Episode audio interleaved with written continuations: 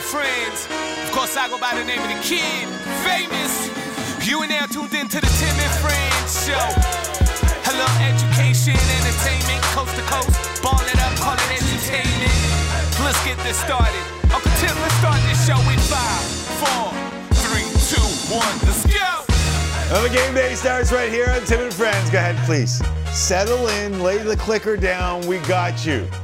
Get you ready for the second of four from the little trop of horrors that is Tampa Bay. I mean, uh, that thing has almost, almost been as disgusting as Brett Favre stealing millions of dollars from funds meant to be earmarked for the poorest families in the poorest state of America. Almost. It's been almost that bad, but not quite.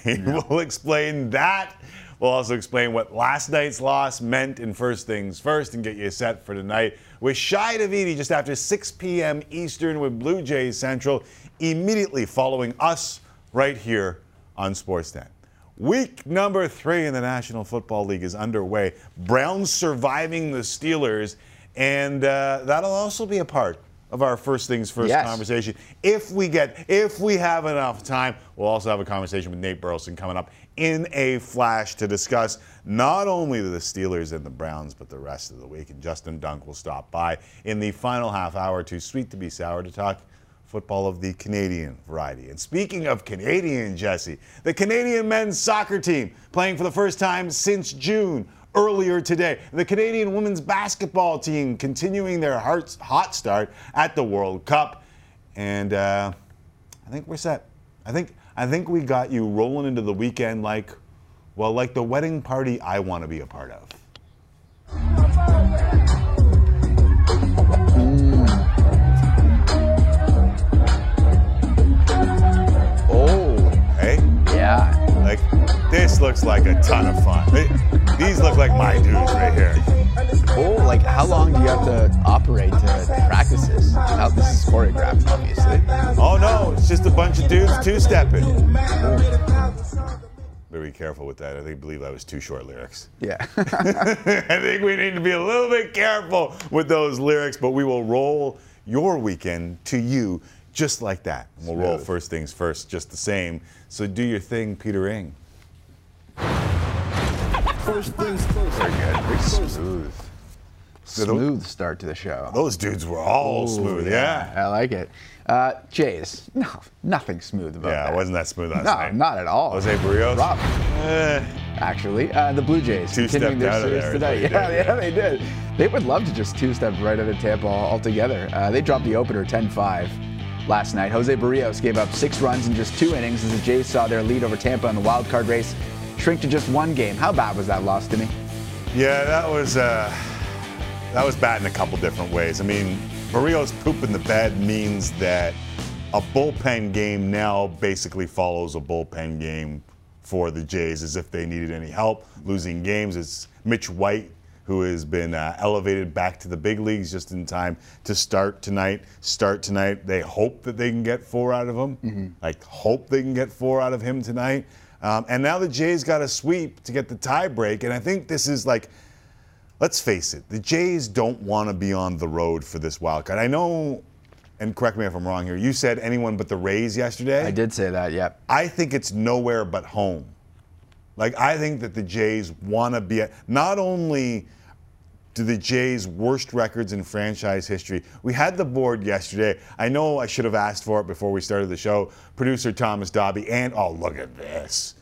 Director Matt Taylor immediately. This is the Toronto Blue Jays' worst records by ballpark franchise history. The top one is Houston. I think you know where the second one is. T Mobile Park, they could also end up there. Progressive Field, they could end up there. Like Tropicana Field is the fifth worst park in Jay's franchise history, and you and I call it the little trop of horrors. Mm-hmm. And there's four worse than that. They could end up at any one of those five in this postseason. Like, just look at the Rays. They are 50 and 28 at home, just 33 and 39 on the road. And to be fair here, once the Jays get done with the Rays, do you know where the remaining games all are? The road.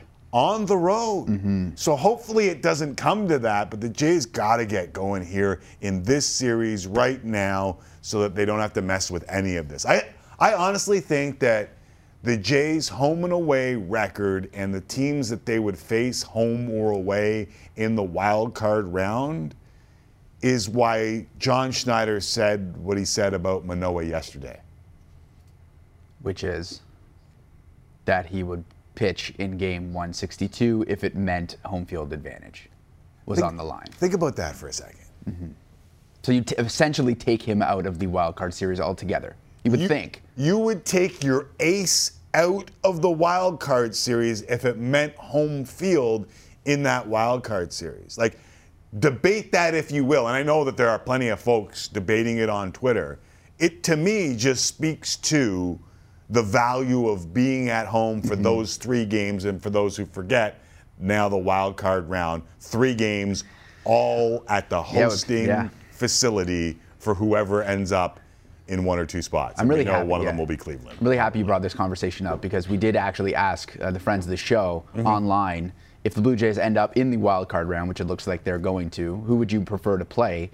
And the majority said Guard- the Guardians. And, On the road. And that would be on the road. Yes. So uh, I guess uh, disagreeing with you in that respect, but I, I, I mean, maybe people clicked it not knowing that they would be facing the Guardians on the road because that's not implied in the question necessarily. But it's that not is what implied, but I think a lot of our Yeah. fans would know that and just feel like the Guardians are the worst team of those three. maybe recency bias from last night and uh, I don't know forever with the Rays as well. It's- I'm surprised also by the it doesn't matter. How many votes we got there?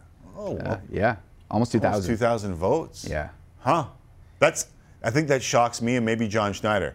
yeah. If he's willing to pitch Alek Manoah in a game to avoid going on the road. Do you think that it have okay? If that happens, if Manoah ends up starting game 162 because home field advantage is on the line, do you really think that they would go into the wild card and not even maybe try to get him in game three on short rest? Like he's too valuable to this team, especially right now when you consider what happened last night with Berrios. Yeah, but but that's basically the same. I mean, you're taking him out of a start and you're handing it to Berrios. Mm, yeah. Who else? Yeah, Stripling. Stripling- you got Gausman Strip- one.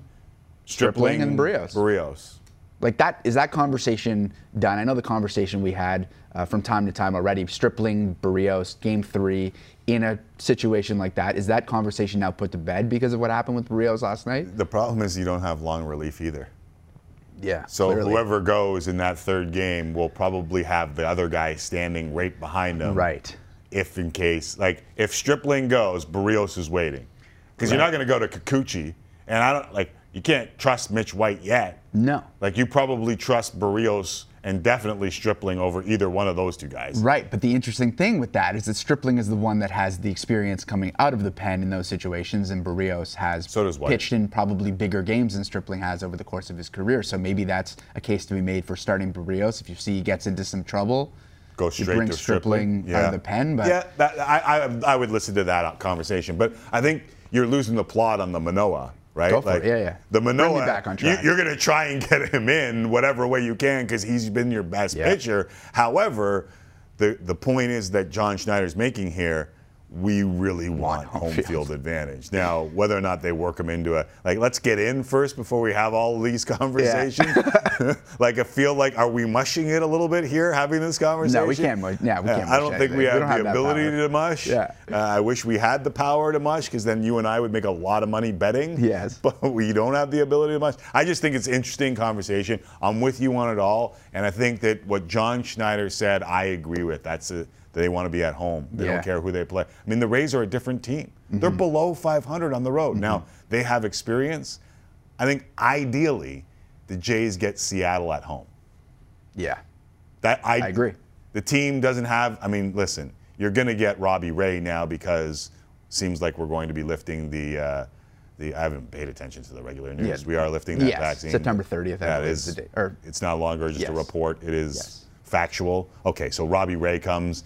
Even if it's Luis Castillo and Robbie Ray, I still think I want the Mariners in Toronto as the ideal matchup if you're in the wild card round. Yes, yes. Okay, uh, I think we got to look at tonight's lineup because there is uh, a little bit of a move here that I think is rather interesting. Uh, Bo Bichette and Vladimir Guerrero Jr. flip flopped in the lineup. Vladdy will now bat three. Bo Bichette has been moved to two. Hmm. Uh, see you smirking a little bit there. You have any comments as to? Uh, I was smirking move? because Whit Merrifield is starting. Still in the lineup.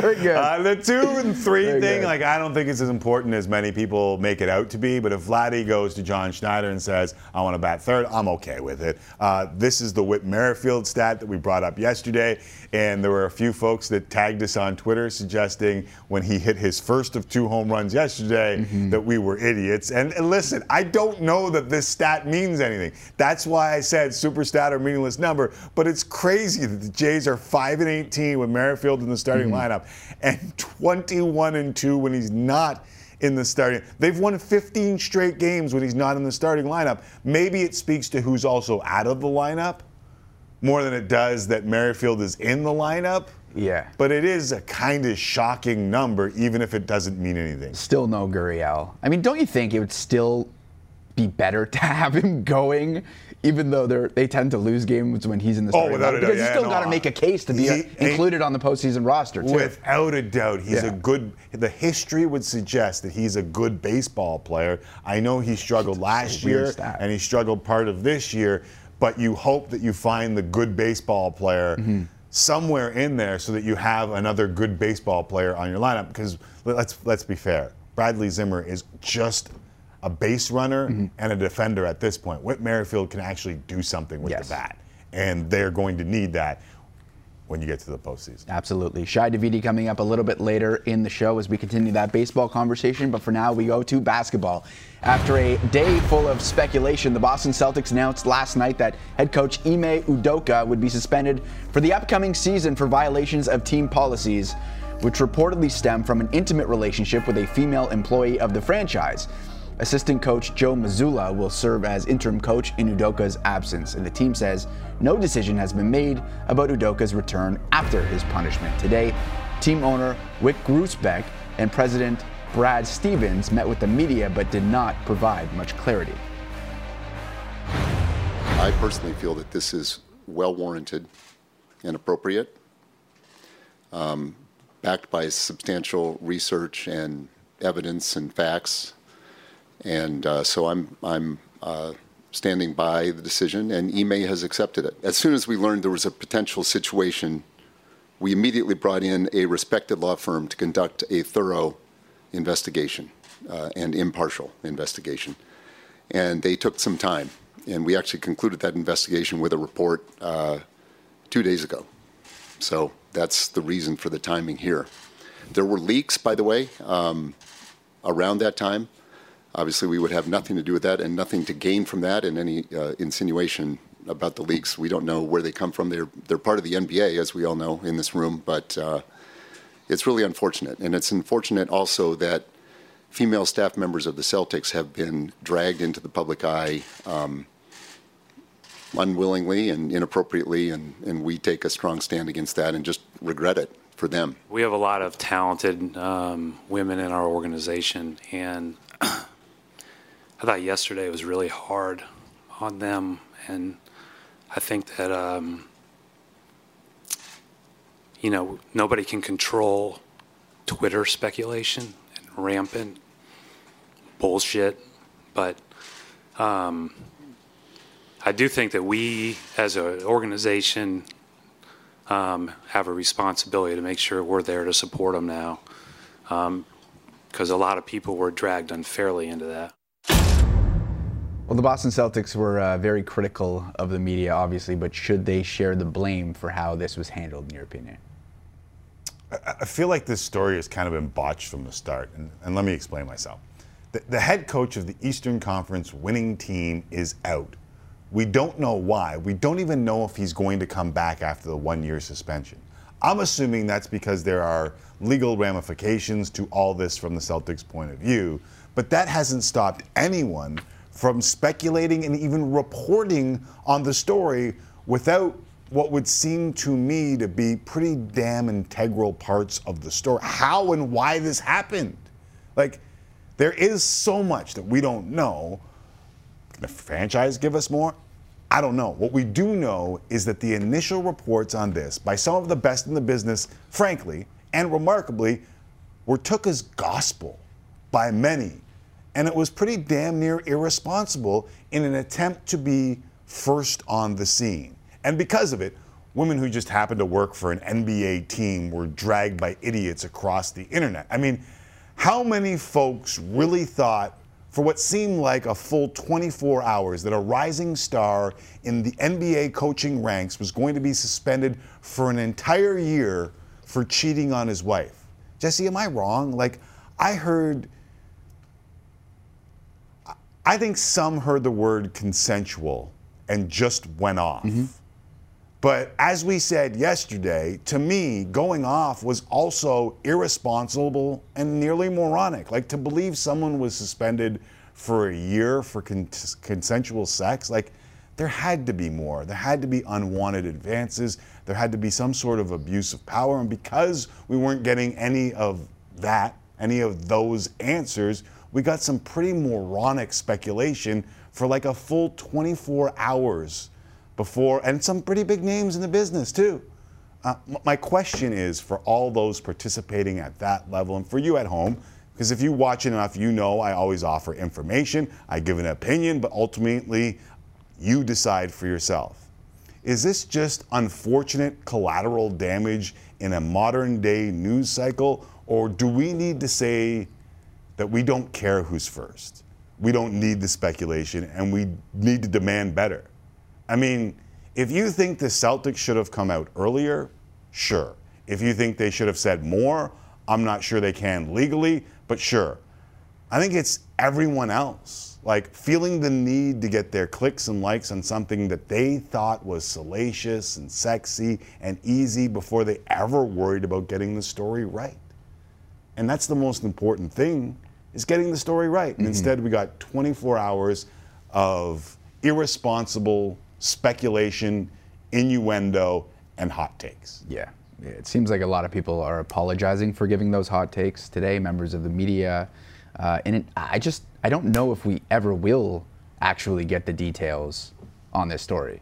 Like, it is a bit surprising that he is suspended a year and hasn't, you know, outright been fired because you are sort of inviting the conversation back next year when the, the Celtics have moved on for a year. But it's, I'm not sure we'll ever Do you think learn we'll, do you think we'll actually get there? Like I, I, think it's what's probably happening done. here is all lawyers getting involved. Yeah. Like at first we heard that Udoka was going to resign, then he apologized. Like when Udoka apologized, did the hot takers not pause for one second and think, why would he apologize if it was just cheating? just a consensual relationship. Yeah, if it was yeah. just a consensual relationship, why would he apologize the way he did? Yeah.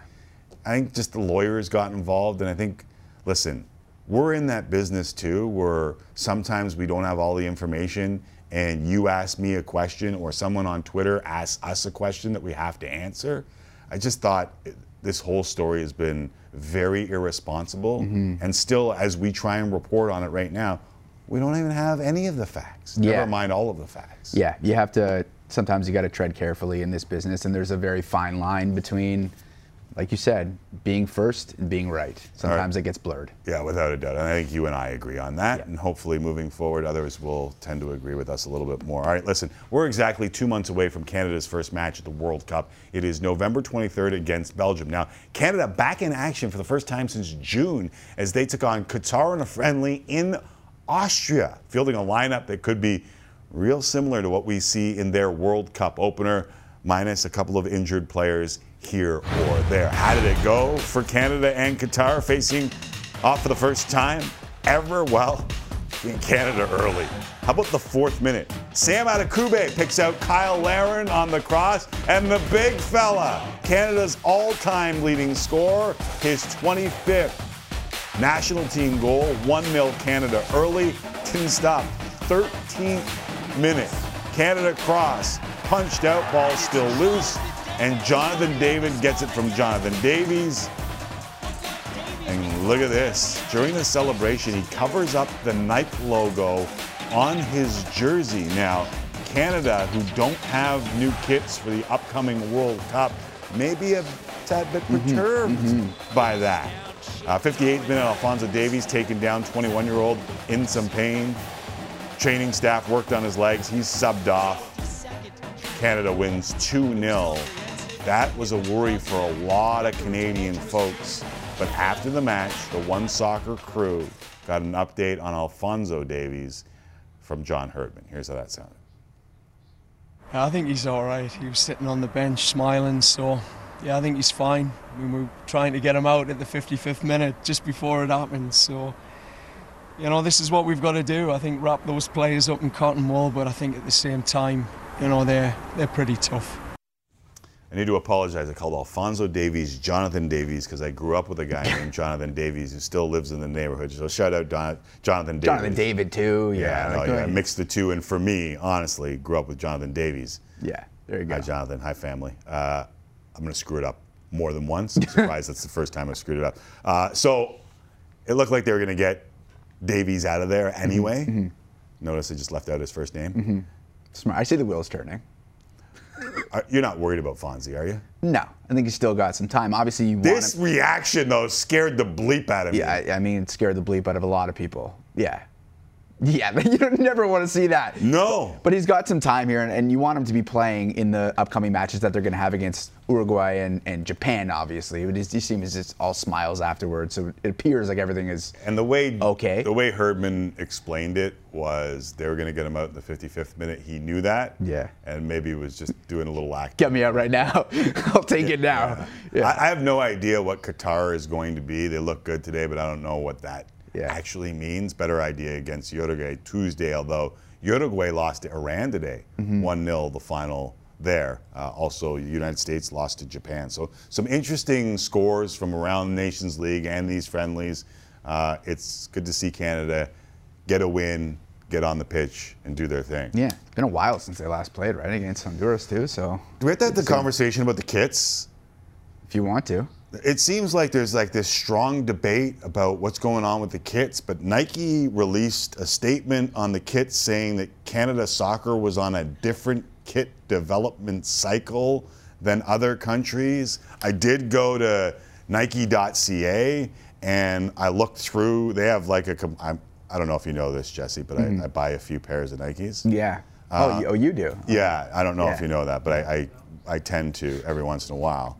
Um, if you go to their, and I'll just pull up, pull up the, if you go to their national team kits on Nike.ca, there's no Canadian kit here. I can't find, here's Netherlands, home and away, Portugal, home and away, uh, Brazil, home and away, Croatia, Poland, FFF, that's France. I don't know if you know that. Um, England, Netherlands, uh, Portugal, uh, Brazil. There's no Canada. Polska, USA, Well, it- Australia. do you not think like Nice kit. I like the Australian kit. irrespective of you know, the reason for why Saudi Arabia sold out, for those who didn't know. Turkey, sold out too. The Nigerian kit is so nice. New Zealand's coming soon. England, okay. Get the point?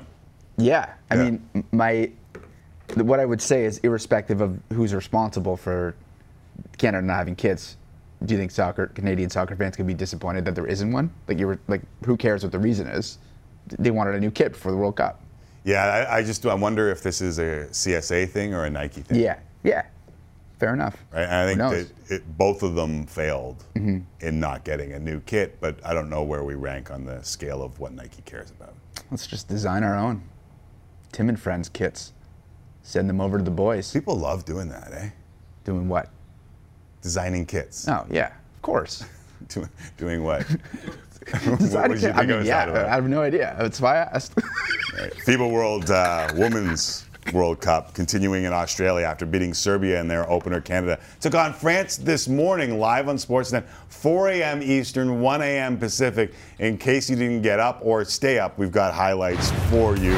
Canada looking to go to 2 0 in the group stage. We'll pick it up in the second quarter of play. Kayla Alexander kind of setting the screen and handing it off to Bridget Carlton, who can shoot. Bridget Carlton can shoot. That and the foul, which was off the ball, so it gave Canada another possession. And Canada turned that other possession into Kia Nurse driving and finding Natalie Achonwa. Shot clock winding down, pushed the lead to 10. Still in the opening half, Nirra Fields been playing real well. Splits the defense, lays it in off the glass. Canada by 12 at the half, third quarter. And France, one of the best teams in the world, ranked sixth. They turn it over. Fields takes it the other way. She can move on the break. Two more of her game high 17 points in the win. Canada, only undefeated team in Group B.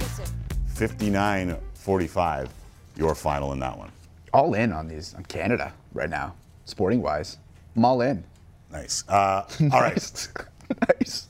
Well, I think we are three minutes and 15 seconds. Oh, we are? I Okay, don't yeah, mean to so- be rude. no, I'm okay. sorry No, if that's I felt fine. that No, way, but no, I think we got to go to break. We yeah, we do. Yeah, It- uh, Shi Davidi's waiting. Break would be nice. Justin Dunk's waiting, and Nate Burleson's waiting, so we got to go. Tim and Friends Friday. Let's go, kids. Sorry. The Rays all over the Blue Jays. You know what you have to have? A short, short memory.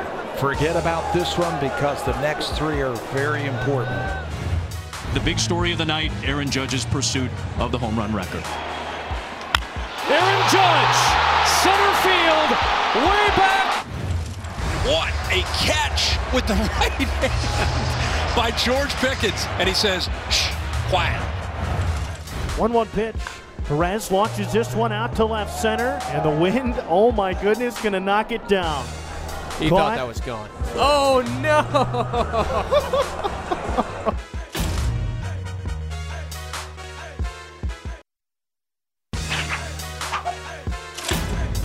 Number three in the National Football League underway with the Steelers and Browns. One of the, the rare NFL games start this year that kind of sort of went according to plan. Unless, of course, you bet on the final score of the game, well, then we can talk later. Uh, I always got a plan for our chats with Nate Burleson, but they rarely go according to plan because we like to freestyle. And I love it, and I hope you do too, Nate. Yep, just like a battle on 106 & Park, we freestyle with the best of them, baby. I love that reference. A little freestyle Friday here on Tim and Friends. 106 & Park at our old stomping grounds used to be appointment viewing for the entire crew. Uh, love the reference, and so do a bunch of people around here. All right, so big week. We jump right into it, and I don't Yeah. know how the Browns would react after last week and what turned out to be a finish almost as terrible as the Brett Favre story. Almost as terrible as the Brett Favre story. But, Nate, do we give Cleveland credit for the bounce back? Yeah, before I get into that, I have to touch on it because you brought it up. If all of these allegations are indeed true, Oh, my God. absolutely despicable from what is going on with one of football's legends in Brett Favre. But we'll talk about that another time when we get more details on the situation. Yes. But the Browns, listen, you know, there's been a lot going on this offseason. Um, of course, the Deshaun Watson news, trying to figure out who the backup quarterback is. Nick Brissett joining the, the the ranks of being a starting quarterback in this league to start the season. But what they anchored themselves on is just hardcore football. You know, these guys have old school running backs. I'm talking about throwback running backs. One thing I love about Nick Chubb, who we're watching right here, he doesn't have the drip and the swag that you see on a lot of these NFL players. He had the clips and the glamour. I don't think he has a chain around his neck. He doesn't have tape around his ankles. He has exactly what the equipment manager put in his locker. And he's like, this is what I'm wearing? Okay. I'm about to go out there and run some people over. He's he's the blend between the new age running back that can run around you and the old school throwback running back that can run through you. So that's what they have. And if and if you have that a good running game along with the great offensive line and there's some pass catchers on the outside, you're going to be just fine. And and, and Tim, I know you've been high on Nick Chubb. Oh, I, I said, I, listen, yesterday I said I thought he could lead the league in, in rushing, and we're well on our way, provided he stays healthy. But I love that point that he's got a little like Barry Sanders, Walter Payton, like hand the ball to the referee, let's go back to work. And honestly, like, I don't mind drip, I don't mind attitude. You don't mind toe drag swag. Like Right, we, we all like it, but it's kind of sort of refreshing to have the It dude is. yeah, who just walks through and, and and I I think like the big guys like blocking for a dude like that too, who's just like Yeah. let's go to work. Exactly, just hardcore, a guy that's willing to get dirty. Yeah. And, and listen, if I asked you right now, what does Nick Chubb's voice sound like? I don't even think you could come up with the actual description true. because he doesn't like to talk. He talks with his pads. Yeah. Uh, but when you look at this list here, this is tough because obviously I'm, I'm biased, you know, because I'm a Lions uh, fan and I'm a former Lions player. Right. So D'Andre Swift being in the top five is exciting. But that top three right there, ooh, wait. I, I think D'Andre could make a run at this too, but we'll talk about that maybe a little bit later or in another show. Listen, you and I, I think have agreed that Mike Tomlin is the most underrated coach in the NFL. Yeah. Never a losing Yeah. season. He says he's sticking with Mitch. Is that number, that record of never having a losing season, in danger if he sticks with Mitch Trubisky much longer? It is. It is. Just be, because you're seeing these moments in the game where there's frustration. When you see a wide receiver who's open and the ball is misplaced, and he's saying, get the ball up, as we saw right there. A wide receiver diving down for a ball, making a spectacular catch. Um, or, or another time, he overthrew uh, Diontae Johnson, I believe, and he kind of put his hands up like, ah, like, that. get it down to me. And when you start seeing that type of reaction from your playmakers, that's when you know that the tides will turn a little bit. And just look at the numbers. I know that Mitchell Trubisky hasn't been known to light up the skies in his career, but when you have Chase Claypool, Diontae Johnson, you got you got um, George Pickens, who's an absolute beast of a wide receiver already. You have to be able to hit these guys, especially when they're wide open. So yeah, to answer your question, it is, it is in danger for him not to have a losing season as a coach and him being one of the more underrated coaches in the league. He's putting that all on the line if he's sticking with Mitch. But I'll tell you this, he might be saying that right now, and that might be more of him instilling confidence in Mitch. Yeah. But if he continues to play under expectations, yeah, we'll see the young fella for sure. Hmm. All right, uh, let's move on to the rest of the week because we only have limited time with the great Nate Burleson. So Packers and Bucks, uh, Rodgers at Brady, obviously marquee matchup of the weekend. Is this Yeah. the top of the NFC or just real hyped up teams with some flaws waiting to be exposed? Not the type of the not the top of the NFC right now. They're not playing like the two top teams, um, but they will be at the end of the season. I have faith Right. that they will correct any mistakes, any mishaps that they have in early in the season. That's what Brady and Aaron Rodgers have done. But if I had to pick a quarterback in this, you know, no Mike Evans, and shout out to Mike Evans when he went up there and got into that scuffle, when he looked at the ref, he's like, "What am I supposed to do? That's Tom Brady." I respect that. I respect that. Um, but but no Mike Evans. Godwin is banged up. There it is right here. Yeah, like uh, listen, I, I, I'm not for the, the the tussling, but I like it when a guy has another guy's back. So Yeah. I'm with all the smoke. Yeah. Um, but but but when it comes to Aaron Rodgers, I feel like he will have the advantage. He just he finds a way to get the ball to multiple wide receivers, and he's been doing that all season long. Hmm. So Tom Brady not having his guys all at his disposal, he might be at a disadvantage. Interesting. Uh, maybe something to mark down here, write it down. All right. Uh, overreaction in week one still reverberating in Cincy as they head to face uh, the Jets in New York. Now, since the start of the 2019 season, 27 teams have started the season 0 2. None have reached the playoffs. Since the merger in 1970, only 9.5% of 0 2 teams have made the playoffs. Are we worried about Joe Burrow and the Bengals? That's such a disheartening nugget right there to hear that. I am worried about them. Now, I, I do feel like they will figure it out. They're a young team. They're too hungry and way too talented to continue to play like they've been playing.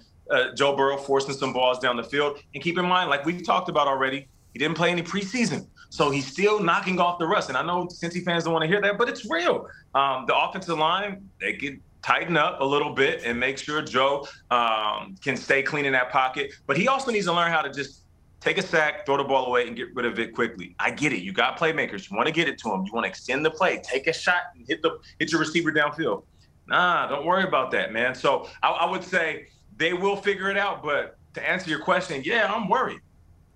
Uh, on pace to be sacked 111 times. I am worried too, without a doubt. All right, listen, I, I don't want this to be all negative. There are a lot of teams with some early, unexpected hype. We've got the 2 0 football Giants, Jalen Hurts, and the Eagles have looked really good. The Dolphins got a love for their duel with the Ravens. You already mentioned the Lions' offense. I, I think there could be a real jump there. Which one of these pleasant surprises are you most excited about, Nate Burleson? I'll go with two teams and two quarterbacks that, that know each other very well. Uh, Jalen Hurts and the Eagles, uh, because they have everything. And Miles Sanders hasn't even had that breakout game on the ground. I mean, they're dominant in the air because they have DeVonta Smith and A.J. Brown. Um, and then defensively, shout out to Darius Slay, former Lion, who will yeah. be the best cornerback in the league this year. So the Eagles, surprisingly, I love it. But the Dolphins, though, come on. That game was crazy. You had Baltimore Ravens, Lamar Jackson going full video game mode. And then at the end, all he needed, all he needed was a field goal to tie it. And, and you know what Tua Tagovailoa said? Tua Montana said, I want the world, Chico, and everything in it. And he went out there and threw that touchdown. Say hello to my little friends, my little receivers. Yeah, he got Tyreek Hill and Jaylen Waddle two of the best, most talented, and explosive wide receivers in the game. Yeah. Not to mention Mike McDaniel. He's funny, he's smart, he has this flow about it, and more importantly, he's loose. There's no, there should be no surprise that his team is playing just as loose because they have a head coach who's young and just gets it. He just wants these guys to have fun and kick butt. Uh, I, lo- I love that you brought that up. One, because you were right about Lamar Jackson last week. You came on this show and said he would be slime. My guy, people were like, oh, Nate went out on a real limb there. You said 200 to fi- 250 to 300 yards and 100 yards rushing. Do you know how many quarterbacks in NFL history have thrown for 300 yards and run for 100 in the same game? Three, Nate Dog. Three. Now four. Sorry, Lamar did it last week. And they still lost and still lost. Crazy. And, still, and, and, and, I did see that tweet. The, the, guy was like, "Oh, he went out of real level." Yeah, I did, bro. That was full Nostradamus mode. Give me my credit when yeah. I'm out here picking the right picks. Uh, it was Nostradamus, and I will say that no matter what the haters on Twitter say. Uh, so, so let me follow up with that because it's the Bills. Now yeah. there are Ooh. some in, there are some injuries along that defensive line, but through yeah. two games, I don't know if there's been a better defense in the National Football League. Bills, Dolphins. Does it worry you that all that momentum now faces the Bills defense, or may the injuries add a new wrinkle into this? You know what worries me more than injuries or momentum? What worries me is that these teams that are getting us so excited may reach their peak before their Super Bowl run or before they can see a Super Bowl run materialize.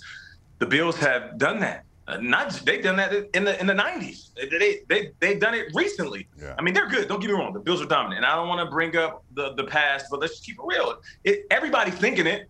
The Bills are great. The Bills should be in the Super Bowl. But then when we start talking about the Bills in the Super Bowl, we start talking about the four consecutive opportunities where they lost every time. So for me, I just I, I love that the Bills are talented. Stefon Diggs is one of my favorite wide receivers.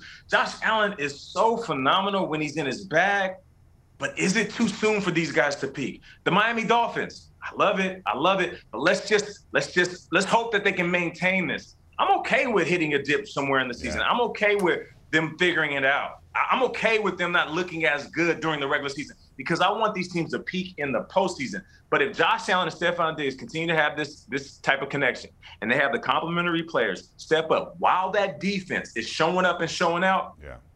we will see the Bills in the Super Bowl. The question is, can they win it? Right. Uh, the, the difference between good and great is consistency. And we're going to see with these teams whether or not they can continue the consistency throughout and when it matters the most, as you mentioned. Um, Sean Payton was consistently a pretty damn good coach in the National Football League. We heard him yeah. say that the right situation could bring him back. Now, obviously, he was talking about next year, but my brain, Nate, goes immediately and thinks, do you think that Dallas or Denver could be the right situation? One hundred percent. Listen, if things don't go right in Dallas, let's just let's just call it. You and me, come on, you know what it is. He's gonna be over there wearing that that white with the navy and the star on the helmet. Just him and Jerry, they they, they already rock with each other. They seem like they have symmetry and will be on the same page. And Sean Payton got enough mm, in him that he could tell Jerry like, "Hey, yo, chill. Hey, yo, Jay. Hey, yo, Jay, I got this. Now let's go." Stay upstairs. I got this. Hold on. Do you really think someone can do that to Jerry Jones? hey, listen, it's gonna be hard, but if anybody can do it, it might be Sean Payton. That's what I'm saying.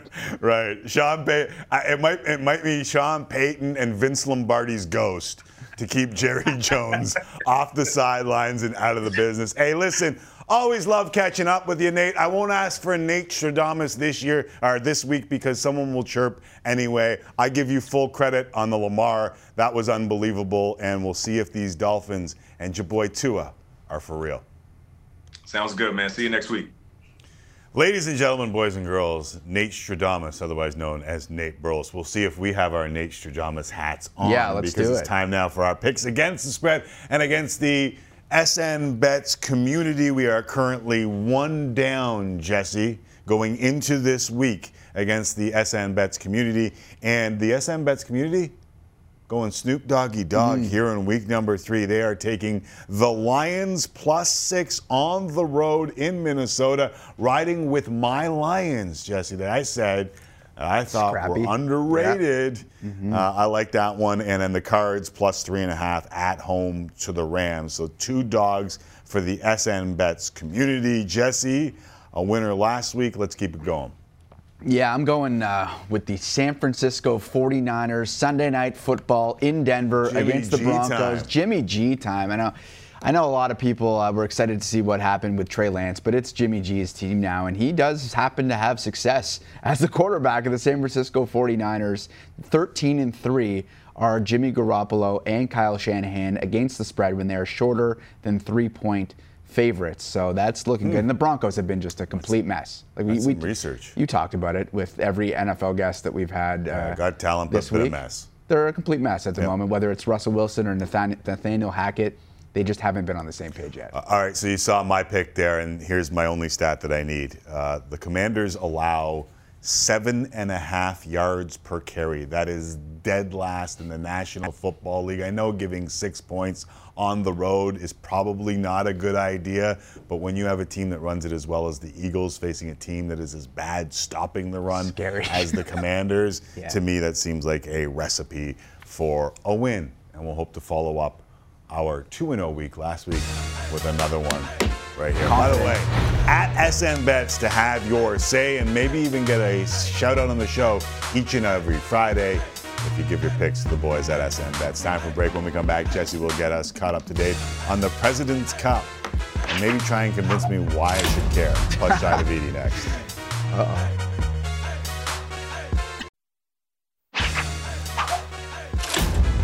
Not quite Ruby Tuesday, more of a Ruby Friday. So Nice. it's Jesse Rubinoff and thank golf it's Friday. I think it's time to cue the animation because we love it so much. Please relax. Very peaceful. It is still golf season. Um, take a deep breath, settle in. Uh, leading up to this year's edition of the President's Cup, the story has been as much about who isn't there as who is there.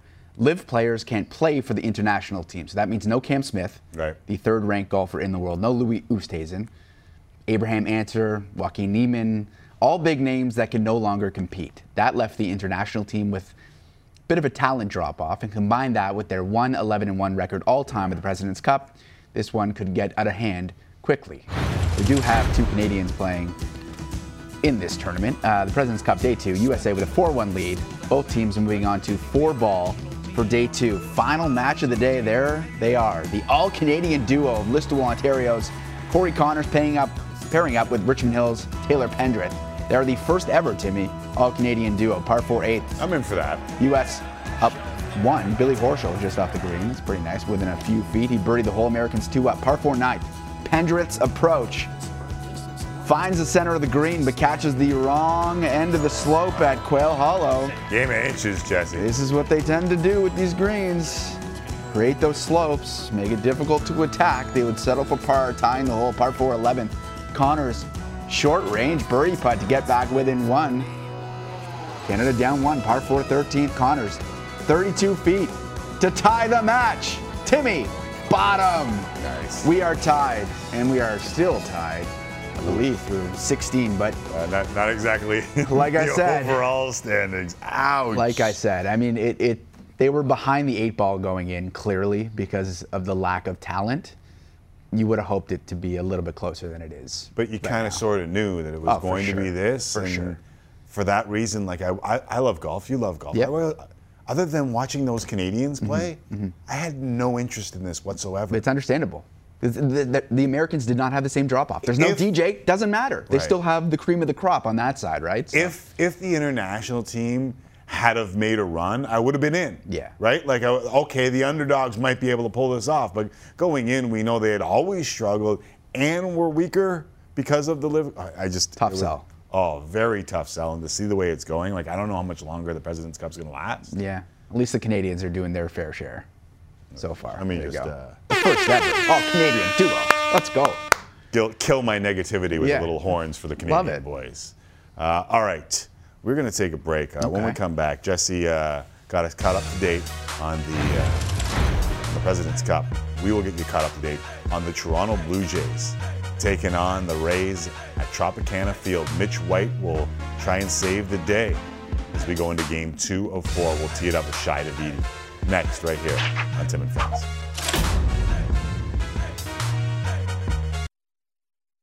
Tim and Friends,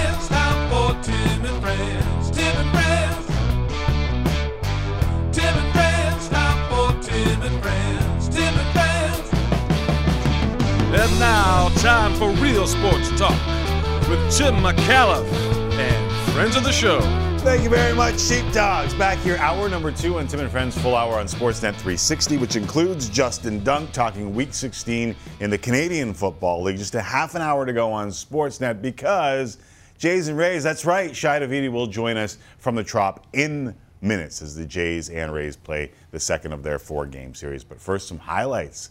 Canada's men's soccer team faced Qatar in a World Cup tune-up earlier today with their World Cup opener exactly two months away. How did they look? Well, pretty damn good, especially early in this one. In fact, all it took was four minutes, Jesse. Mm-hmm. Sam Adekugbe stops, pops, and it's Cyle Larin who drops. His 25th goal all time with the national team. That is the most. And it's 1 0 Canada. 13th minute keeps coming.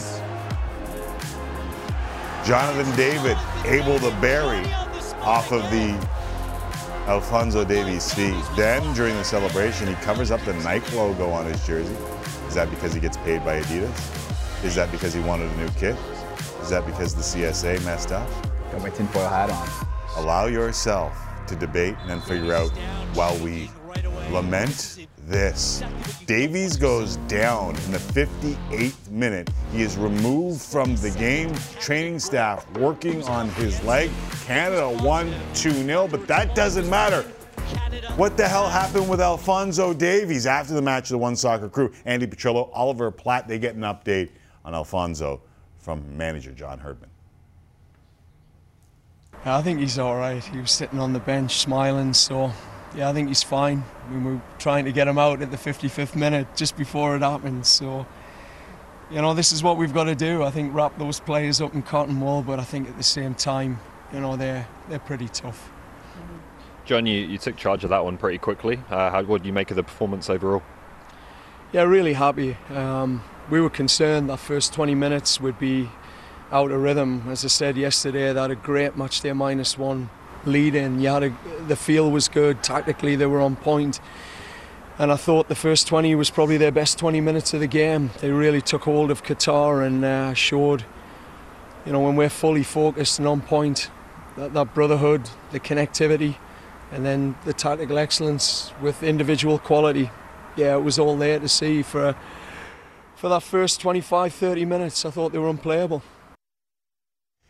Uruguay Tuesday, next stop for Canada Falls here, and so is the hockey season. Camps continuing across the league, and we have preseason action tomorrow on Sportsnet. That's right, two, Jesse. Leafs play the Sens, two games, split squad, Scotiabank Arena. First game, 1 p.m. Eastern on Sportsnet, then the nightcap, 7 Eastern, 4 Pacific on Sportsnet 1. Hockey, hockey, hockey, and hockey. It's back. It is back. Jays and Rays coming up on Sports Baseball, Baseball, Baseball. Blue Jays Central on the way, 6:30 Eastern, 3:30 Pacific. The Jays enter the night just to game up on the Rays, and would need to win the remaining three games this weekend to win the season series and earn the tiebreaker over the Rays. The Jays, after what turned out to be a bullpen game, turn to Mitch White. He has a 7.47 ERA in 31 innings as a J. I'm no, I'm no rocket surgeon, Jesse. Mm-hmm. That doesn't sound very good. No, less than ideal. Less than after last night, especially. A little worse than uh, Jeffrey Springs, who's got a 245 ERA. He's been excellent, 30 appearances, 22 of them starts. So here's the lineup to face Springs. George Springer at the top. Swap though. Vladdy and Bo, two and three. As Vladdy moves down to the three spot, Alejandro Kirk will DH and clean up Teoscar Hernandez in right, Raimel Tapia in left. Whit Merrifield starting at second base. Still no Lourdes Gurriel Jr., who remains on the IL. Here's John Schneider on the challenges of facing Springs in this one. I think the more you see a pitcher, the more comfortable you get with what he's trying to do in, in terms of attacking you, and um, it's up to the hitters, you know, to make adjustments. And you know, I think if we're convicted with with an approach one through nine, um, good things usually happen. Doesn't matter who's on the mound, but he's had success against us. He's had success against you know right-handed hitters this year. Um, you know, so it's up to us to kind of eliminate a pitch or two that he is you know going to be featuring, and you know hopefully keep pressure on him. All right, there is uh, John Schneider from what we call the Little Trop of Horrors, but I have to ask our next guest, Shi Davidi, who joins us from mm. Tampa. Although the stadium isn't the greatest on planet Earth, Shi, the road trip to Tampa St. Pete couldn't be all that bad, could it?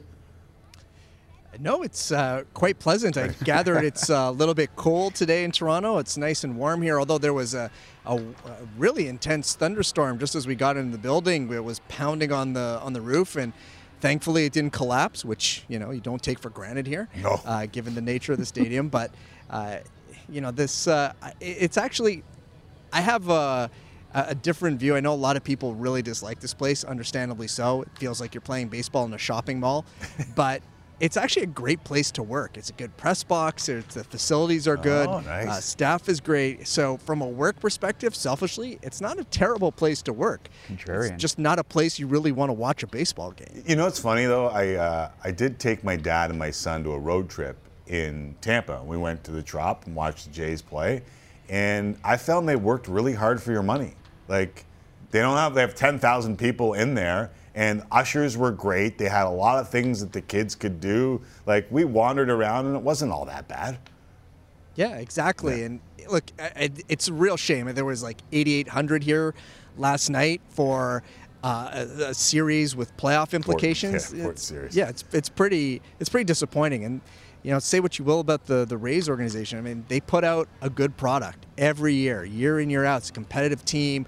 Got lots of interesting players. They play fun baseball it's it's really sad, and it's obviously been an ongoing problem. This isn't new right. by any stretch of the imagination, Montreal. but that it continues to yeah Montreal. Montreal. Yeah, that uh, that that definitely isn't happening after what happened last winter. But it, it's just it's really sad for a franchise that you know deserves better and would probably and would surely get better in a different market. Without a doubt. All right, so uh, Rays take game one. Toughest part of the loss, Jose Berrios. Yeah, I would say. I mean I guess if you're thinking about it from the, you know the 10,000 foot view, you're probably like, yeah, it's not ideal that he used four relievers to get through that game, and uh, but you're also the Jays come into town, uh, get here at like four in the morning after two four-hour games in Philly. If they they weren't in you know an ideal circumstance, and certainly you're like looking at Jose Berrios. That's not what you want. A couple weeks away from what you expect to be the opening of a playoff series but at the same time, he's been on a pretty good run. You look at the circumstances, maybe this is just a one off. I don't think you're running to the panic button by any stretch. But yeah, you don't want to see that from a guy who's had moments this year where, you know, that has been an issue for him, that he hasn't been able to finish hitters and surrender pretty hard contact.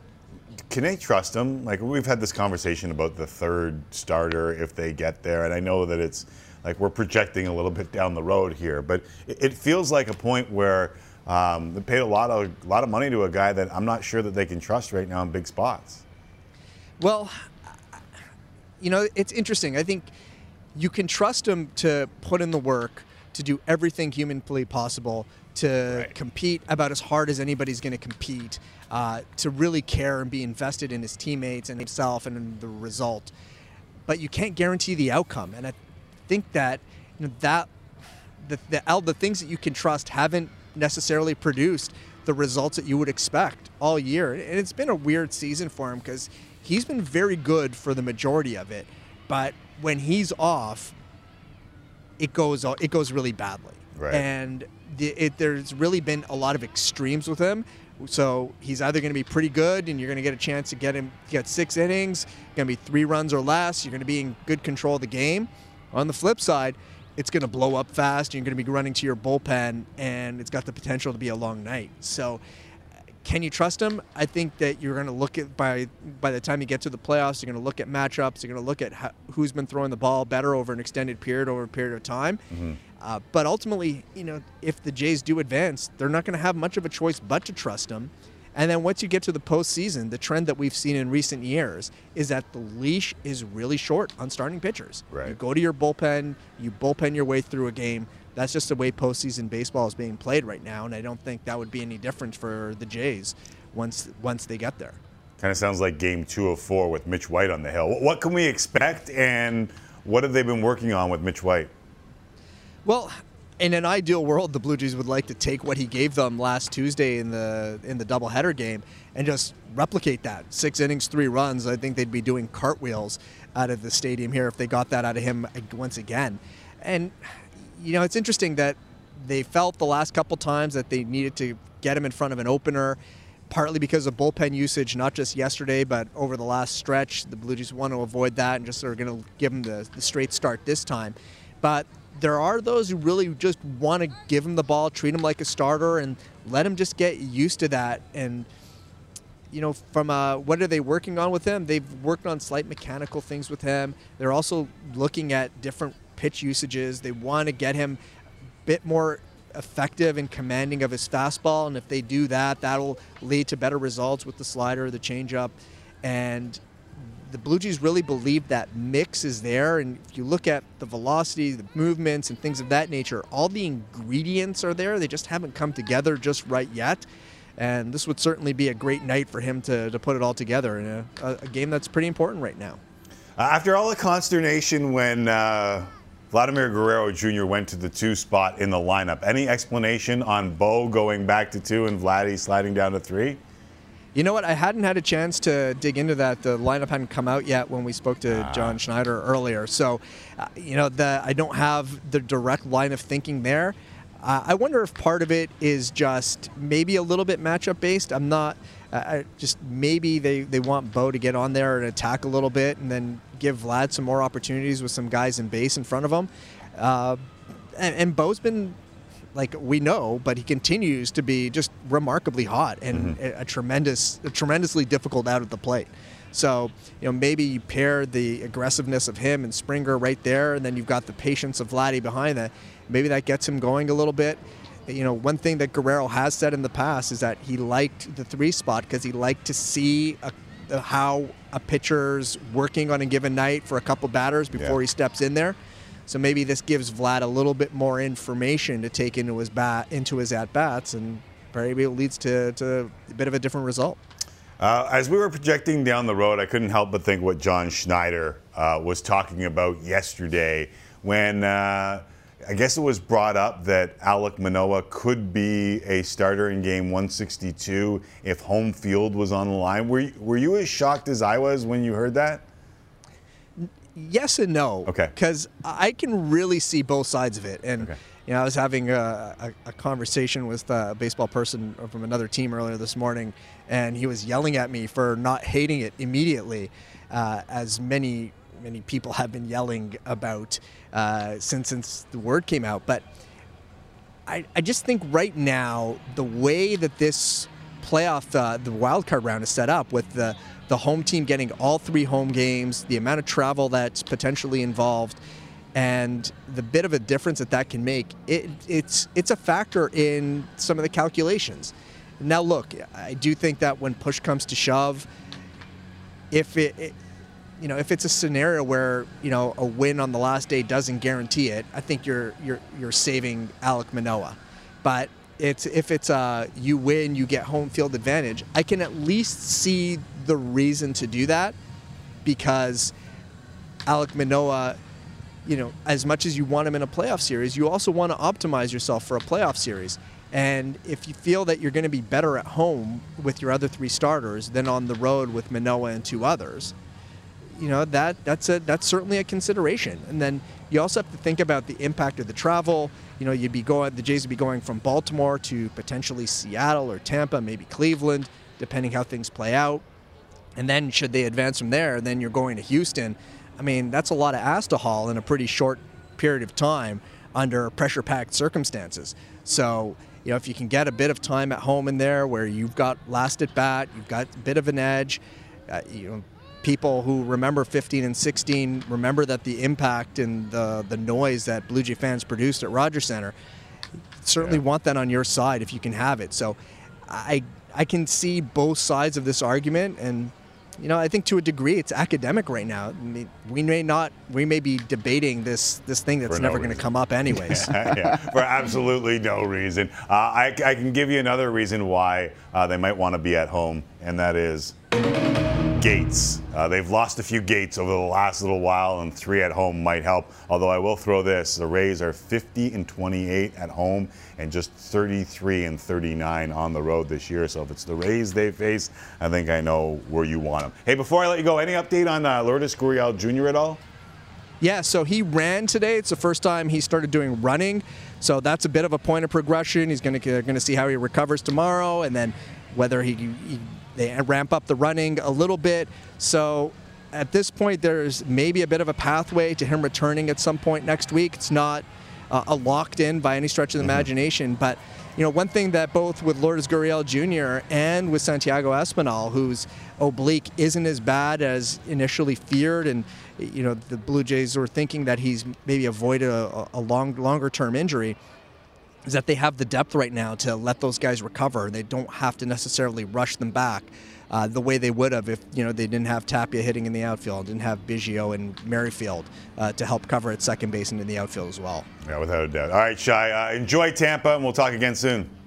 No problem, guys. Have a great weekend. There is uh, Shi Davidi on hand to cover the Jays and the Rays. You can see it on Sportsnet Blue Jays Central getting underway in about 14 minutes time. So hang around. We're going to get some of your feedback. And Jesse, I know we've already started to get some of that. Yeah, well, uh, Wally is watching the show and watched your interview with Shi and said, I agree with Tim about Tropicana Field. Every spring I bought a, a 10 pack of games while vacationing. The absence of fans is a little unsettling considering Rogers Center and most other MLB parks. However, staff is great and knowledgeable about the teams on the field. Food is great. You agree with yeah. food being great? Yeah, food was good too. Yeah, I would agree with all that. Yeah, yeah, yeah. Wally.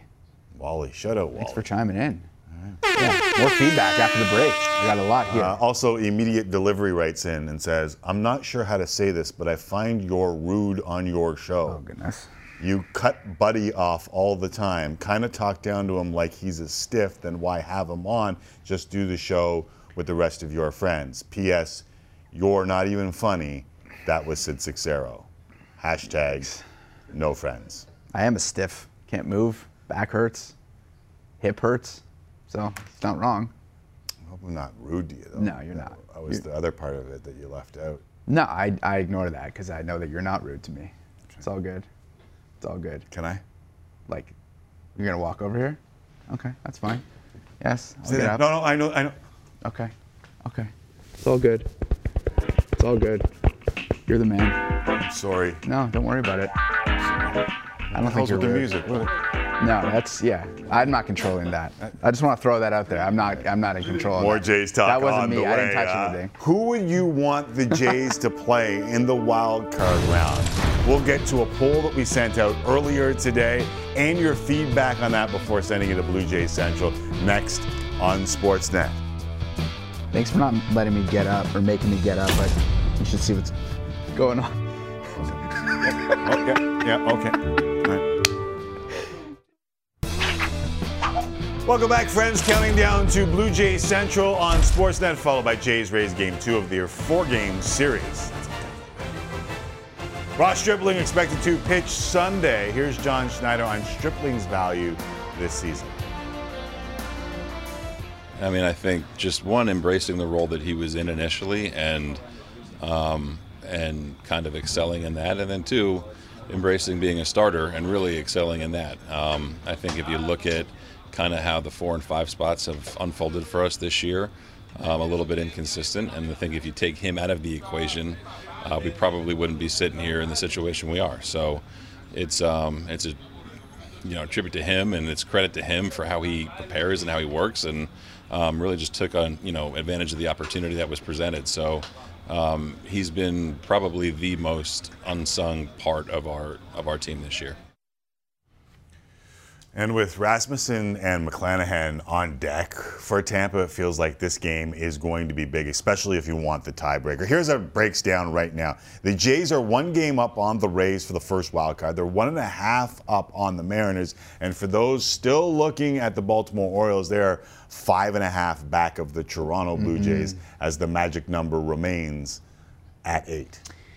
Don't you find it interesting how when the Jays. when the games get to this point of the year, like one game feels like it's like an eight-game losing streak. Yeah, that, that's why September baseball is so great Yeah. when it's meaningful September baseball because immediately after the winner loss, you go to whatever other game is going on Yeah. to see if it was a two game night. Yeah. Because every game can be, or every night can be a two game night. And that's the beauty of meaningful September baseball. So I don't want to get too far ahead of ourselves here, but I know a lot of people are projecting down the road here. Yeah, so we had the question that we talked about earlier in the show. If the Blue Jays end up in the wild card round, who do you prefer they play? Drop your vote and comment, and we have had uh, over 2,500 votes at this current point in time. 38.1% saying the Guardians, even though the Guardians would mean that the Blue Jays are on the road. But let's get to some feedback and some specific answers as to why people chose what they did. Finn says, I voted for doesn't matter because all three would be tough to play. However, it would be best to play the wild card at home. It would be nice to have the division, but it seems too good to be true. Think Joe writes done. in, yeah, says, why do so many people want to play the Guardians? That means the Jays wouldn't have home field. Winning two out of three in any opposing park is going to be difficult. And that was more or less your point earlier in the show. Yeah, right off the top of the show, I, I brought that up. I you were saying anyone but the Rays yesterday. I Mhm. understand because the Jays Mhm. seem to really struggle with the Rays. But given some of the numbers, I mean, even look at Berrios, home and road splits. Like, there are a bunch of home road splits that would suggest to you that the Jays really want to be at home, including John Schneider, who said, if Alek Manoah is the difference know on what? game 162 between home and road, we are taking Alek Manoah and trying to get that home I think advantage. that is a wonderful point that you just brought up about Berrios and the difference between him being on the road and him being at home. Because you could ultimately then trust him potentially in a game three at home. At least you'd feel better about it than you would if they're in Cleveland. You know what's funny is like, I say that, but I, I don't know how much I trust home and road. Like if I if I trust that implicitly, home and road splits, right? Like you're good, you're you're feeling it. I feel like that would kind of weigh itself out Mhm. over the year, and it would kind of even itself out. Just if you're pitching well at the time, you're pitching well at the time. But with Berrios, they're so stark. Yeah, and it's a weird thing with Berrios too, because he's got a lot of times he's wearing the red jerseys now, and it's the starting pitcher who could choose, and, Yeah. and they've been wearing the red. It's like, what's going on? Like, what is the mojo that's working for you at home Oh, yeah, and not working on the road? Uh, Jason writes it. It says Seattle Mariners because it's like another home game when we play them. A lot of people chiming in and saying that, and I do wonder if that would in fact be the case if it's a playoff game. Do we have to show Jason the Jays all-time statistics in. T-Mobile Park? Maybe, maybe not. I'm going to flash that board up? The uh, yeah, there you go. 31-49. I know it's a home. It Fun would atmosphere, be, but- Americans would be absolutely in. They would be jaw dropped at what they saw in the postseason with how many Jays fans would be there. And just for that, I would love to see it happen. But 31 and 49, not ideal. Not ideal. Nick says doesn't matter as long as Manoah is pitching game one. I should point out the Jays are 0 4 in Seattle this year. Uh, as long as Manoah is pitching game one, would be a huge mistake to start in the last game for home field advantage. It's a best of three. Having our ace for game one on the road is better than not having him at home. Absolutely ridiculous. It would even be considered. Nick disagreeing with the skip, Yeah. John. I'll, I'll tell you one thing. It may not come to it. We may not even ever get to see it, but that will be highly scrutinized. Yeah. Highly scrutinized if it ends up going down. Yeah, that's going to be like a Buck Showalter, Zach Britton type of Oh. decision that's going to be looked at. There will be a lot more folks than just our boy, I believe the handle was Maple Yeah. Bacon, but whatever. Just two more. It was uh, just two more for you. Matt says, "Is there a, a none of the above option? They stink against all those teams." Nope, there is no none of the above option. Sadly, I there is not. Matt. And uh, Vicky writes in and says, "I'm a believer in be careful what you wish for. So my vote is for doesn't matter. Whoever like their that. opponent will be." Very good pitching and defense, along with timely hitting, will be needed for the Jays to move on. If they don't do that, they will be toast. And that's important to point out. A lot. I think teams would prefer to just be peaking at the right time instead of choosing their match. I think we could all agree on that. Yeah. I honestly think we could all agree on that. Uh, Red Sox and Yankees also going tonight. Aaron Judge was, I guess if he was in a bunch of different parks, that was a Yeah. home run last night. Hit one to the warning track last night. Does it matter that this Red Sox Yankees game tonight is on Apple TV and Michael Kay will not be calling it? Because that is the case, and there are more than a few New Yorkers who are upset. More than a few. Uh, the Attorney General, Letitia James, uh, wrote in or had a statement and said, basically, I'll, I'll paraphrase and read the last part. Uh, she's calling on Apple and the MLB to reach a fair accommodation with the Yes Network so that fans can watch what we all hope will be history made this evening. Doesn't look like that's going to happen. Running out of time here. No, it doesn't look like And I think she might like the publicity a little bit. Probably. I don't know, but I, I, I think On the side of the like viewers there on that one. All right. Time now to send it to Blue Jays Central on Sportsnet. Hazel May and Joe Siddall standing by ahead of the Jays and the Rays. As for us, we will continue on Sportsnet 360. Justin Dunk joins me in the studio, give you a wrap up of the entire weekend in football. That's right. Justin Dunk next on a crazy post-game incident in Calgary. As for the rest of you, enjoy Blue Jays Central and the Jays and Rays.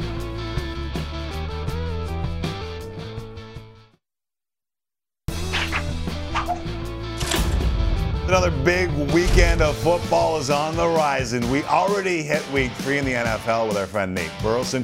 NCAA schedule is led by Maryland, Michigan, Clemson and Wake, Florida, Tennessee, and Peterborough's Jared Wayne at Pitt are near must watch for our Canucks, along with Chase Brown, by the way, but he has the week off. North of the border, Saskatchewan and Alberta is a top 10 matchup in Edmonton. Number one Western gets Waterloo in week 16 of the Canadian Football League offers some intrigue as well. Our Week 16 odds brought to you by BetRivers.ca. The Ticats, fresh off of an upset of the Bombers, have a big game in Montreal tonight. The East leading Argos could bury the Red Blacks, and the Lions are looking to sweep the season series against the Stamps and lock their first playoff appearance since 2018 with Vernon Adams at the helm. But some bad blood to sort out in that one for sure. And only good vibes when Justin Dunk joins us. Well, except for the name of the segment. So we welcome back Justin of Three Down Nation for Dink, Yeah, let's do it, baby. for Dink and Dunk. uh, let's start with the bad blood. Not you and I. No. I'm okay with Dink and Dunk. We Yeah. are at the point where I am okay with Dink and Dunk. We've settled into it. I don't think that the Stamps and the Lions are okay with each other. Cameron Judge uh, cold cocked Lucky Whitehead after Calgary's loss at McMahon. It was crazy, and that was just the start. Judge only suspended, only guy suspended, only one game. What in the good name of Dave Sapunjis is going on here? Sapunjis. Man, Judge was hot and bothered because Lucky Whitehead was saying some things that Judge felt were derogatory towards his family, but that doesn't condone the punch. But to me, Timmy, this what you're seeing right here, the parking lot incident, is almost worse. I get that if you're in the heat of the game and somebody says something about your family and you want to take a shot at a guy. Now, it should be noted, Judge had his helmet on, Lucky Whitehead did not, and it was actually after the game was over on the field. But the fact that the Lions tried to get to the Stampeders locker room through the parking lot looks total bush league. Yeah. It, it, this is what you can't have, but I mean, after the game, Lucky Whitehead saying what he said, like there are a lot of guys that are upset. And I don't know if the CFL did enough to calm this down with a one game suspension. I know they're like, okay, we took Cameron Judge out of this game, mm-hmm. but they're like, if you're trying to get into a locker room, that's some bad blood.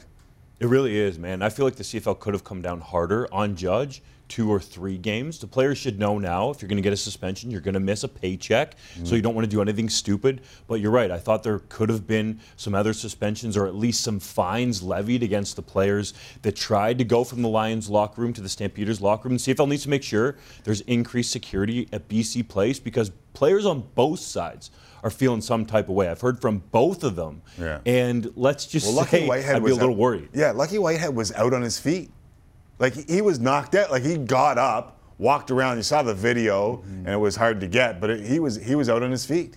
Definitely was, and that's why the Lions are so bothered about it. Uh, all right, let's focus on football a little here. Lions sweep. That that would be big for BC if they were able to get it done this weekend. Besides the bad blood. That could help out and potentially lock up second place and home playoff game, likely against Calgary in the tough West Division. Yeah, without a doubt. All right, so uh, where are the riders in all this? Is it just me, or does it feel like they're coming apart at the seams in Regina? It feels like there's some tiny fractures there, and that's a scary word. Cody Fajardo admitted it after their loss to the Elks, sacked eight times against a three-man pass rush. They need to be better with adjustments, especially going into second half. They were out to a 10-0 lead in that game, and of course doesn't help when your quarterback turns the ball over either. But Fajardo got bothered by the boos there. I feel like he is not focused on what he needs to be focused on, and that's playing football and now being a dad with little baby Luca coming last week before that game. There's too much going on in his head. He needs to have a focus. This has been for most of the year. Like at first it was the injuries. At first it was like it feels like there's, it's never been even with a good start. It's never been settled in Saskatchewan this year. No, it hasn't been. And then you have Craig Dickenson admitting that we're not very good. Right. And some players didn't like that. We posted the quote on the Three Down Nation Instagram, and Nick Marshall replied to it and took exception to it. So you can see where there's little divisions and the team isn't together in Saskatchewan. They better figure it out quickly after the bye week, or they're going to have no chance at competing for the Grey Cup in Regina. In- your very humble opinion, what's the biggest problem there? it just does not seem like they're on the same page. That's very cliche. Yeah. But you have the coach that's the calling out the quarterback. Is yeah. it- and I you mean, have the quarterback it's calling the out other. receivers. Like you can't, you can't, you either rejig the team a lot, or you got to look at the coach because you can't have say, him saying we're not very good and have all of this in the media. Totally agree, and that rubs the players the wrong way. I think the mistake the Riders made was actually in the offseason not upgrading the offensive line. Right. By and large part, they left it the same, and that has been a major issue for them. All right, I was taking shots at the Ticats and Dane Evans heading into that Hall of Fame game with the bomb. I thought it was love, peace, and hair grease to their chances this year going into that game. What in the good name of Marcus Brady happened there?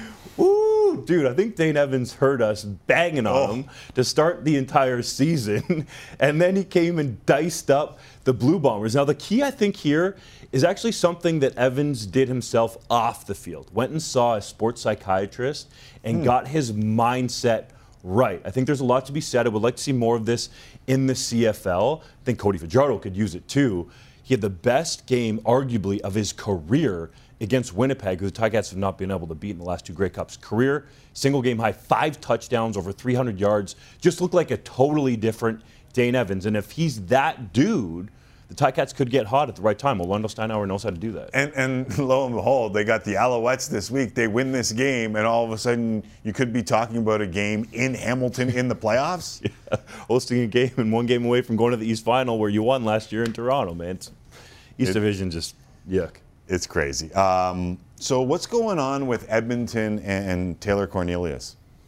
So the Elks signed him to a two-year contract extension, and he got $100,000 to sign on the dotted line, essentially a little bit over.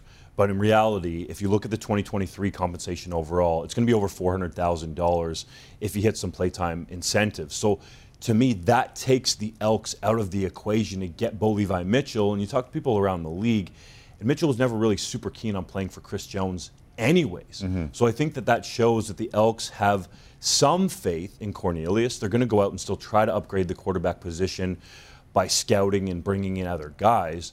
But what it really does is bring it down, in my mind, to three teams where Mitchell could go. But that's $400,000. That's starting money in the CFL. Like it you- yeah. It might seem like peanuts to some people out there when you compare the NFL. and Right, the right. But what I'm stuff, saying is, can you bring in another player in Edmonton, or is just Chris Jones saying that's my starter for next year? I think he's saying this could be my starter. Okay. He likes to keep the competition up. They still have Tre Ford there on a rookie contract, so Right. he's making next to nothing. So there's a possibility of it, and that contract is, you know, somewhat friendly in terms of potentially trading him. Okay, so you said there are three land. I was listening. You said there are potentially three landing spots left for Bo Levi Mitchell because you're basically writing the exit in Calgary. And he's a starter in this league. He thinks he's a starter in this league, mm-hmm. and he'll probably want to be a starter in this league. So, what are those three landing spots? He's made it clear he still wants to play, and the leading contender right now, even though they're never going to say anything, and it would be a massive heel turn. I hope this happens. is the Saskatchewan Roughriders? Right. Unless Cody Fajardo plays markedly better to end the year, then the Toronto Argonauts would be in the mix. He was along with Ryan Dinwiddie in Calgary for a number of years, and then Hamilton could be a possibility. But if Evans keeps playing the way he did against Winnipeg, that won't likely happen. The one key connection with Bo Levi Mitchell to Saskatchewan, Mm-hmm. their assistant general manager Kyle Carson was with the Stampeders for years, so those guys know each other very well. You stick around? Hey, always We got, a, for we you, got a buddy. last call coming up with Jesse Rubinoff. He's got a bunch of questions Yeah. on a bunch of different things, around. and we're getting set for a, a Jays and Rays series. Will you stick around for last call? I'll do it just for you, Tim. All right, Justin Dunk with three What down about me? nations. sticks Just for him. A little bit for Ruben. What about me? We've known each other for a while. yeah, I make it. Makes sense. SUVW yet.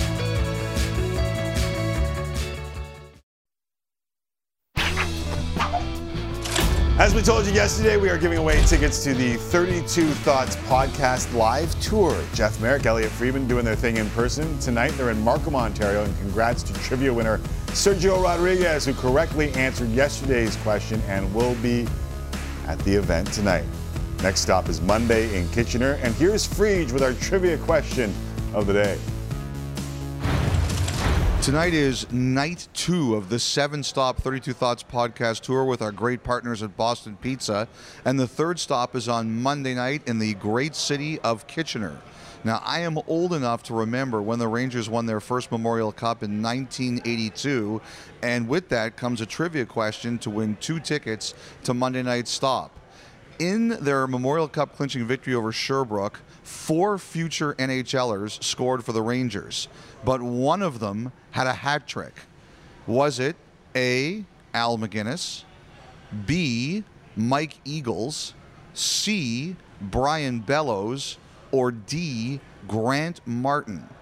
Al MacInnis, Mike Eagles, Brian Bellows, or Grant Martin? Answer correctly, and you could win a pair of tickets to Monday night's extravaganza.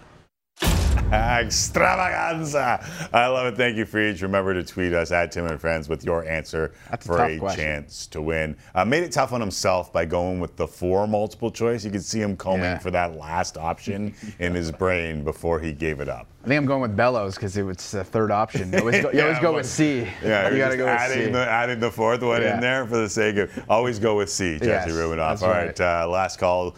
Justin Duncan, and I will remember that for your Yes. question. Always go with C. Sergio, who, who won the, the trivia contest, is actually there, and he just tweeted a picture Oh, of, nice. of Frege and Jeff Marek, Glenn Healy, uh, Ron MacLean. They're all there. The 32 thoughts, 33 thoughts on Tour Podcast. 32 thoughts. There you go. Not 33. Little typo. It's okay. We make those all the time. I got fat fingers, I understand. Yeah, yeah. Oh, yeah. I, I do that all the time when texting. Okay. Um, Roger Federer is playing the final match of his professional career today at the Laver Cup in London. Federer teaming up with his old rival Rafael Nadal in doubles for Team Europe against Americans Jack Sock and Frances Tiafoe. Uh, let's take a look at the highlights. Final match of his career in doubles with who else but Rafael fitting. Nadal. Like you have to, right? Uh, 42 major titles between the two all-time greats, taking on the two Americans. First set tied at one. Federer hits the forehand. Ball ends up going through the net. What? Oh, still with greatness in his final match. Team World end up winning the point later in the set. Federer and Nadal up 5-4, talking strategy with Novak Djokovic during the changeover. Ensuing game, the pep talk seems to work as They're Federer puts away the volley to the delight of Team Europe and Djokovic. Europe takes the first set 6-4. Opening game of the second set, Tiafoe rips the forehand straight at Nadal. Manages to duck out of the way. I thought this was like kind of an exhibition. Yeah, Federer has a laugh as they take the one love lead. 6-4, they won the first set and is tied at five in the second set. So I guess I'll start. Last call with a question for Mr. Dunk. Is the Laver Cup fixed. because uh, Federer might actually win this thing. He's moving decently well, but it seems like it's fixed. Those two other guys are younger. Like they want him to win his last match. Come on. I, mean, I think everyone wants him to win his last match, but I think Rafael Nadal, after seeing a fastball driven at his head, is saying, "What the hell are you here." talking What did I about, fixed?" I almost took a tennis ball to the forehead. Maybe And let me that's- tell you, yeah, may- Nadal's forehead is getting to around the size of mine. nice. Yeah, so there's there's some uh, empty space there that could have taken a, a little Wilson across the top. Yeah, top. maybe that was part of the whole script. Is like, okay, we're gonna let you guys win, but just to throw off the viewers and throw off Tim and, Yeah. Tim and Mr. Donk and Jesse, we're gonna try and hit Nadal in the head. Uh, okay, you mentioned the big matchups this weekend in NCAA football Yeah. in the last block, Timmy. Last night, our friend Kevin Barker's alma mater, Virginia Tech, played host to West Virginia, and as usual, the game started with the Hokies taking the field to one of the best entrance songs in college football. So good.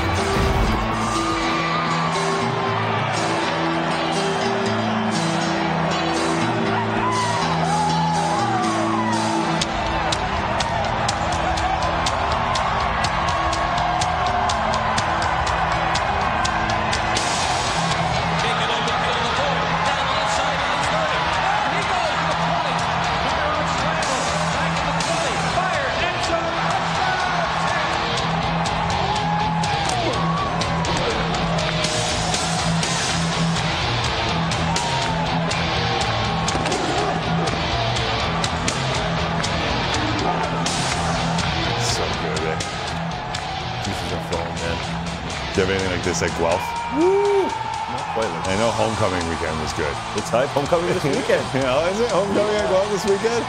Unbelievable. We gotta start doing this when we walk into the studio. Yeah. Like, why not? Like, I what are think, you doing? Well, I think we're missing the 80,000. I mean, I, listen, I, I'm maybe, I'm no rocket surgeon. Yeah, but you always say you prepare, you prepare like an athlete.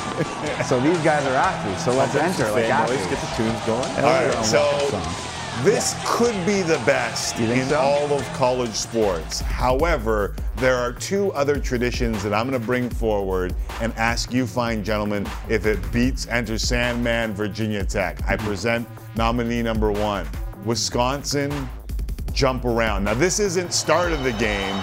This is middle of the game. Mm-hmm. House of Pain blares out, and you get this.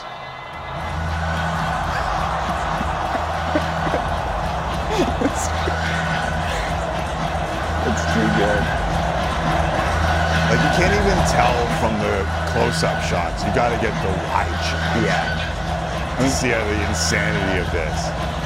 The difference is people are a little bit more lathered up. Yes. Right, that is an excellent point. It's not the start. But a lot. I mean, I don't know about Wisconsin because I've never been there. But a lot of those games you can't get lathered up unless you've brought in your own lathering. I also oh, can't, you just think that's easy to do? I can't jump for that long either. Like I'm, I'd be exhausted at like the, the 10 second mark, and they're still going. Like it seems a bit excessive. All right, so, So, that's the jump that's around one. at Wisconsin. Yeah. That's nominee number one to upset Sandman for one of the best traditions in Mhm. all of college Mhm. sports. Uh, how about Oregon? They've added shout. I mean, I know a lot of Buffalo Bills fans claim this, but Oregon's taken it to a new level. Let's have a look at the Ducks of Oregon and the shout.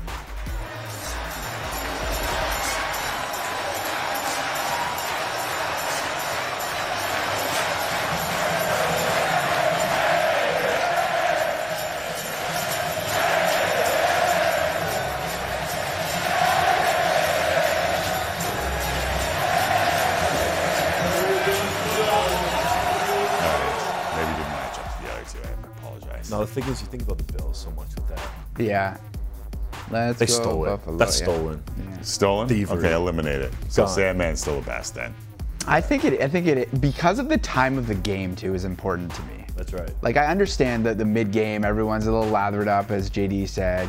That's fun, Mm-hmm. but Enter Sandman, like that gets you going. You are ready to play football when you hear that. So does Dabo Swinney running out and getting his wedge from the previous hole. Exactly. Very good. Uh, all right, a funny moment in a minor league baseball game last night between the Gwinnett Stripers and Memphis Redbirds. Memphis and base, third baseman Delvin Perez hit a ball deep to left field, but it got knocked down by the wind and was caught for an out. But Perez, yep, thought he hit a home run and celebrated as such. Rounded the bases, still going, pointing.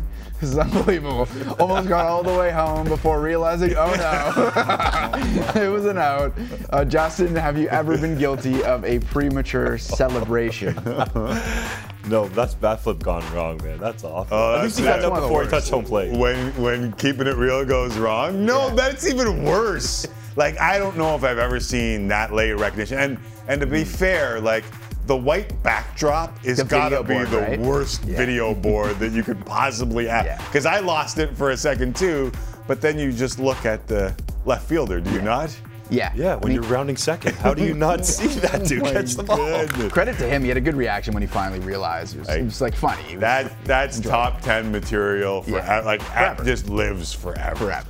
Uh, training camps across the NHL continuing in Calgary. Jonathan Huberdeau and Tyler Toffoli skated with Elias Lindholm on the Flames top line for the second straight day. This offseason, the Flames lost two thirds of the top scoring line in the NHL in Johnny Gaudreau and Matthew Tkachuk. And yesterday, head coach Daryl Sutter was asked to compare Tkachuk and Toffoli. Uh, one guy's won Stanley Cups, been a big part of long playoff runs. First of all, hockey's back when Daryl's talking like that, but has Daryl Sutter become the best quote in the NHL, Tim? Do you think like people are taking that as like a stone face absolute rip? But isn't that just Daryl Sutter saying he wants to win hockey games? That's what Sutter does. I thought, Yeah, straight like- to the heart, man. He doesn't mess around. Yeah, I, I don't think he messes around, but I also think it speaks to him and what his priorities are, and that's winning playoff games. Yeah. I, I just, I love every single thing that he ever has to say. like, you could just listen to him all day long. Uh, I can't wait. Circle it though. Florida, Calgary. Thanks for sticking around. Yeah, man. Thanks it. for having Just. Dunk. Jesse Rubinoff, before we go, we want to send our best to our friends on the East Coast who are bracing for Hurricane Fiona. Please stay safe, everybody, and look out after one another as you do so well out on the East Coast. Uh, that does it for another week here on Tim and Friends. Blue Jays and Rays about to get going over on Sportsnet. An important three-game weekend for both Tampa and Toronto. But before you go flipping, let me remind all the non-baseball fans that Friday Night SmackDown comes your way in about an hour on Sportsnet 360. And uh, just like every Friday, Jesse and I, along with Justin Dunk, say goodbye with a little fun as we take a look back at the week that was here on Tim and Friends because it's Friday, then it's Saturday, Sunday, Jesse. It's Friday night. It's Saturday, Sunday. It's Saturday, Sunday, what? This Friday, again. This Friday, Sunday, what? This Friday, again. This Friday, Sunday. Welcome back, welcome back, friends. Be careful with that, Micallef. welcome back, friends. What are you laughing at? I didn't actually swear, did I? I think I said welcome. F- I mean, you might.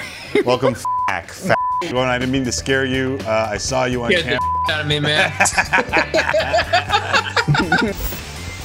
Yeah, I mean, almost a year ago, she went down with the torn ACL in the W. I believe it was a semi. Looks like we have Frozen here on the Mime Network.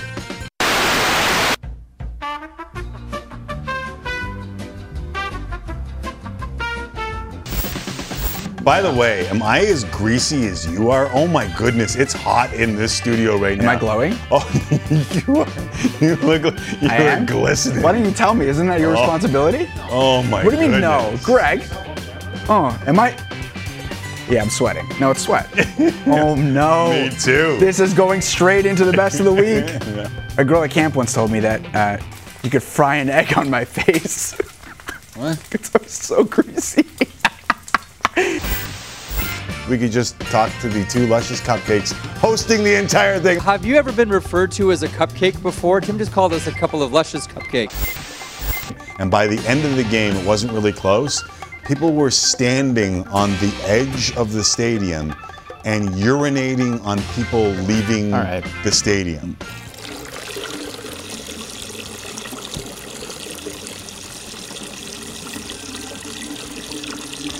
As we were leaving, one of the ushers said, careful. And I, we were like, what? He goes, look up, but don't look up too long. and we're like, what are you talking about? And he goes, people are pissing off the top of the stadium. Of course I peed my pants. Everybody my age pees their pants. It's the coolest. Two claps and Ric Flair. Woo! Woo! Cashmere! Ladies and gentlemen, the weekend.